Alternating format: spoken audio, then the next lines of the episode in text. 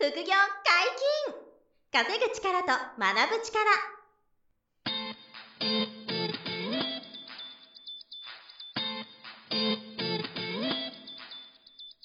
この番組は稼げるようになりたいを叶える副業アカデミーの提供でお送りいたします。副業アカデミーはあなたが副業で稼げる状態になることにコミットしたスクール。初級コースから上級コースまでさまざまなジャンルの副業ノウハウを学んでいただけます詳しくは副業アカデミーで検索くださいこんにちは、小林正宏です。山本博史です。よろしくおはい、願いしよろます。しくお願いします。本日のゲストも副業アカデミーで投資信託講座の講師をされている山中さんです。よろしくお願いします。はい、こんにちは。よろしくお願いします。投資信託、いいですね。前回聞いて、あ、こういうもんなんやうん。と。もう前回に聞いてくださいね、皆さん。そう、まず聞いていただき聞いたい。ていただいて。で、今日はですね、メリット、デメリット。はい。ええこともあれば悪いこともあるでしょうと。そうですね。デメリットもね、気になる方多いと思うので、はいぜひちょっと教えていただきたいんですけど、はいまずメリットを、まあ前回でちょっと、あの、被っちゃうところもあるんですけど、はい改めて、投資信託のいいところ。そうです。ね。あの、投資信託、まあ、復習にもなりますけれども、はい。投資信託っていうのは、うん一般の人が資産形成をするには、一番効率よく、は成功率を高く資産形成ができるツールです。うんもういろんなね、あの、アレンジメントができていて、はい。今だと特に税制優遇という仕組みも、う。ん投資信託には加わっているので、まあ、普通の方が、まず一つ持っとくはい投資の仕組みとしては、まあ、投資信託が一番いいですねっていうのが、うんまあ、メリットです。はい。あとは、まあ、積み立てで、長期で、みたいな話をさせてもらったのが、まあ、はい前回ですうね。ただ、まあ、デメリットもやっぱりあって、ん。はい。あの、これも前回お話をしましたけれども、安心ではないよと。安心というのは、投資信託は、ファンドマネージャーというプロの方にお金をかけかけてお願いしている意味では、成功率が上がる確率が高いが、市場が下がれば当然損をするので、持っていれば必ず増えるというものもないし、適切な知識を持っていかなきゃいけない。なので、デメリットはやっぱりお勉強が必要。あーってことですなるほど。はいうんと、もう一つは、まあ、お勉強にもつながるんですけれども、選択肢が今日本には6000本以上投資めちゃくちゃあるんですよね。そう、はいめちゃくちゃ多いんですよ。はい日本の企業だけとか、アメリカの企業だけとか、もう、あの、なんていうんですか、すっごい種類あるんですよ。嫌になるのがありますよね。本当にいっぱいあります。6000ぐらいありますか、今。いや、6000以上あるありますね。新聞だとこう、両面ぐらい、こう、ザーッとあるぐらいありますから、そこから選ばなきゃいけないので、あ確かに投資信託って簡単なイメージを持たれる方もいるんですが、実際どういうふうに選んだらいいのかっていうのは結構大変なので、まあそこがデメリットではないかなと思います。勉強していく必要はあると。まあそうですね。はい。その、やっぱりリスクっていうのがあるわけじゃないですか。まあよく言われる元本割れのリスクがある。はい、そうですね。うん他にはどんなリスクがある？例えば元本割れのリスクからすると、一、つの会社の株式を買う、はい。株式銘柄を買うと、その会社が倒産するとゼロですよね、資産価値は。ね。はい。ただ、投資信託においては、一つの袋の中に、はい例えば1000社株が入っているので、はい1000社の株が一気に全部倒産しなければ、はいゼロになることはないんです。まあ、なので、資産がゼロになってしまうリスクは、一銘柄の株式に比べると随分リスクは低いです。確かに確かに。ただ、買った値段よりも上がった下がったは当然あります。はい。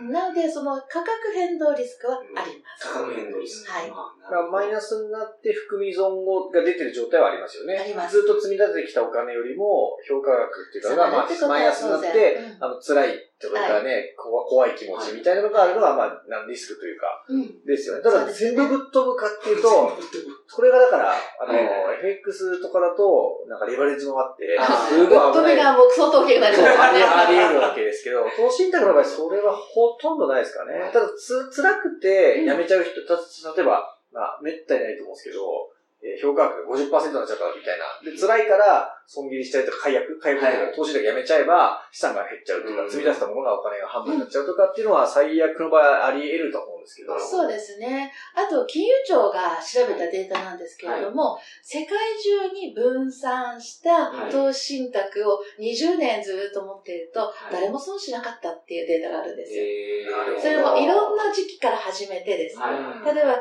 1990年からの20年、はい90 91円から20年。こんなようにこうこうやってプロットで20年、20年調べていったら、はい。おおよそ、どっからスタートした20年でも4%から6%ぐらいに修練したっていうデータもあるんです。なので、その6000本を選ぶのは大変ですが、はい。ポイントとしては、世界中に分散投資をするっていうはい。頭を持っとくと、長期で積み立てすれば、そうは大損しないはず。なるほど。ほでもまあ、ピンポイントでね、おっしゃったように、ポーンと下がることはもちろんあります。うん、なるほど。でもそれを今仕入れ時だと思って積み立てをすれば、うんおそらく多くの方が成功するだろうと思う。これが注意点ですよね。だから長期的な目線でこう、こらえられれば、あの悪い時にですね、安く買えると思えば、すごく、あの、20年、例えば基本的には、今までの実績で言えば、あの、目減りしてる人がほとんどほとんどない。ほとんどゼロです。まあ過去にね、リーマンショックとかいろいろなことがありましたけど、はいそうです株が下がったり上がったりとか。正直、なんとかショックって定期的に来ますので、あの100年に一度なんじゃないんで、もっと、もっと定期的に来ます。もんね来ます、来今ます。後もまあ起こりますからね。起こります。うんあの、下がることを前提として考えてればいいんです本当に。あの、投資信託の、あれで言うと、なんかあの、格付けってあるじゃないですか。はいはい信用リスクっていうんですか。はい、信用リスク。このランクは、この投資信託は A ランクですっていうのが、例えば B ランクになっちゃったってなったら、なんかありますか？うん、例えば、投資信託の評価をしている会社っていうと、まあ、モーニングスターさんとかが多は分一番メインかなとは思うんですけれども、そこが、やはり星で、はいはい。まあ、ランキングしたりしますよね。はいはい。で、これはある一つの指標なので、はい。参考にする価値はあるとは思うんですが、はい。必ずしもそれが全てではないと思っていただくといいと思います。はい。で、今おっしゃった格付けで言うと、はい。特に債券とかの債券格付けはかなりこう信憑性が高いというか、それを見ながら投資家は動くんですね。例えば債券って国が発行すれば国債、はい。会社が発行すれば社債で、買う側はお金を貸すという行為じゃないですか。確かに。で、お金を貸すときに、その会社さんなりうん、発行体って言いますが、国なりが、うん向こう10年、20年、ちゃんと経済的に、あの、ちゃんとしていますかっていうのを、第三者機関が格付け。していくんです。なので、そこが、例えば国でもはい、トリプル A だとか、はいダブル B だとか、はいそういうふうに言っているわけですはね。うん。で、それも投資家はやっぱりそれは判断基準にしています。うんなんで一応対投資の対象として、まあ、ふさわしいのはトリ WB 以上とかね、以上ありますから、ただ、投資信託で言うと、はい。そのファンドマネージャー自身が、そういった格付けとか、そういったデータをもとに、まあ、内容を吟味しているので、はいと袋に入れる内容。袋を入れる内容。はいだから、個人個人がそこまで見る必要はないのかなと思います。なるほどうんただね、おっしゃったように、投資信託も比較するときに、はいこう、見とかなきゃいけない指標って確かにあるので、はいそれを覚えておくと、その6000本の中から選ぶときの、はいなんだろう、助けにはなります。あ、そうですよね。うんなるほど。格付けよりもむしろそういった指標の方が、はい。皆さんにとって大事な学びのポイントだと思うんですね。例えば投資信託だとシャ、シャープレシオっていうのがあるんですよ。シャープレシオ。シャープレシオ。これだけとりあえず1個覚えてもらうとはいやりやすいと思うんですが、シャープレシオっていうのは投資の効率性を測る。だから1の力でどんだけのリターンが過去あったんですかみたいなものを、はいはいはい。うんあえて分かりやすく言うとコスパみたいなもんです。はいはい、なるほどなるほど。コスパもいいかどうかっていうのは、その数字が大きい方がいいんです。なので、ねシャープレシオっていうのも、投資信託ちょっと学んでいくと、はいちゃんとここに資料があって、は必ず明記されています。うんこの投資信託のシャープレシオは、1年で見るとこうです。はい3年で見るとこうです。何パーセントみたいな感じで出るんですか？えっと、ポイントで出ます数字で出ます。なので、大きい方がいいよと思っておけばいいです。コスパですから。なるほど。はいなるほど、なるほど。うんなので、いくつかあります。はいあの、見知っといた方がいいポイントが。なるほど。だから、その、公表されてる数値はいろいろあるけど、その、スタートする人が見るやつは、これとこれとこれっていうポイントがそうですあ。ると。うん。まあ、シャープレシオはまず覚えてほしいし、はいあとはもうリスク、リターンっていうような言葉ですね。なので、ランキングだと、なぜそれがそのランキング星がいくつなのかって言ったとしても理由がわからないじゃないですか。はい正直理由のわからないものは信用に値しないので、はいその裏裏付けとしてシャープレシオが他他の投資信託と比べていいとか悪いとか、はいそれが分かってくると自分自身納得して選べるようになると思います。うんうんなるほど。ただただランキング見るだけじゃないはいと思います。うんまた、これも基本的な質問なんですけど、うんなんか、売ってるところいろいろあるじゃないですか。はいはい。銀行とか銀行とか証券。あ、これはちょっと教えてほしいですね。うんあと、やっぱそれ買ってる銀行が潰れたりしたらどうなるのかなああ、そうですね。気になるところですよね。気になるところですよね。まず、投資信託って、はいえっ、と、まあ、銀行でも買えます。はい証券会社でも買えます。はいまあ、保険会社でも買えるところがあります。うんが、やはうり、ん買うんだったら証券会社がいいでしょうね、と思います。なぜかというと、あの、商品の仕入れの数が全然違うんですよ。はいはい。例えば、八百屋さんがちょっとだけ肉を置いてるみたいなイメージのが銀行です。ああ、わかりやすい。なるほど。なるほど。お肉は肉屋さんの方がいいでしょ？ってはい。話です。確かに。で、また、やっぱり銀行の場合だったら窓口でいろんな商品売ってるので、やはり、まあ、こんなこと言ったら失礼かもしれませんが、お勉強の度合いが、まあ、分散しがちなのかな、あって気はします。担当者の方の担当者の方の。は。一方で、やっぱり証券会社の方が、うん。まあ、専門ですから、投資の。なので、行くんだったら証券会社がいいだろうなは、い。と思うのと、証券会社は今は2種類あって、い。わゆる店舗を構えている、はい。あの、村証券さんとかうん、大和証券さんとか、そういった、いわゆる昔からの証券会社さんと、ネットだけの証券会社があります。やはり誰かとお話をして決めたいわっていう方はやっぱり店舗のある方がいいでしょう。はい。ただここは注意点として、証券会社さんが売りたい商品は必ずしも皆さんにとっていい商品とは限らないというのが、ちょっと頭に入れておいた方がいい条件です。なんか今、証券会社さんって聞くとそういうイメージが。ありますよね。担当のノルマがね、あるから。そうそうでビジネスの方向を考えたらよくわかるんですよ。はいはい証券会社って自分のとこでう作ったものを売ってるわけじゃないんですよ。はい。仕入れたものを売ってるのでうん、手数料商売なんですよ。はいことは皆さんに買ってもらって、うん。売ってもらって、また買ってもらって売ってもらって、繰り返すると、この間お話をした手数料が入るので、儲かるわけですよ。そうするとやっぱりノルマがあったりとかすると、わざわざお金を持ってきてくださる方が、まあ、しめしめとならないとは限らない。すべての方がそうだとは言いませんが、はなってしまう確率もあるので、しっかりと例えば講座なんかでお勉強をした上で行くのであれば、そういう無理な、あの、セールスがないネット証券の方がいいんじゃないかなと思います。手数料もわからないですよ。手数料はどちらかというとネット証券の方が安めです。うんなぜかというと、店舗を維持するためにコストがかかるじゃないですか。まあそうですよね。うん、利益からコストって払わなきゃいけないので、証券会社さんのビルとかもすっごい大きいやつはいところにそういう意味ではネットは何もない、な 何もないから話あるのはありますけど、はいはい。ネット証券はもう本当にそういった意味ではコストが全然かかり方が違います。はいで、今、コンテンツがやっぱり相当こう充実してるので、まあ、証券会社の、まあ、ネット証券さんのホームページの中でいろいろ勉強するのもありですし、やっぱりそれだけではっていうんだったら前もって、まあ、投資した講座なんか今日、今回私が担当しているものを聞いといていただくと、まあ、証ネット証券も使いやすくなると思います。なるほど。あと時間ですよね。現役の方には午後3時で終わる窓口ってどうよって思いますけどね。確かに、確かに。そういうことか。あの、行って、このボンってボタンを押して、23番っていう番号をもらって、はいはい、順番待ちね。そうそう、待たないといけない。それもないですもんね。うんそうです。ネットお昼休みが終わっちゃいますよね。間違いないでネットだったら夜でもできますしね。はいはいはいで、その、倒産したら、やっぱ、うん今、銀行も証券会社も倒産するリスクがある。もちろんそうですね。あの、やっぱりこのお金の預け先によって、はその万が一が違うってことは皆さん勉強された方がいいと思うんですね。はい。例えば銀行というのは、預かったお金とかその利益とか全部一つの金庫にあるわけですよ。銀行の金庫。なので銀行はペイオフと言って1000万だけはとりあえず守りますよ。はい。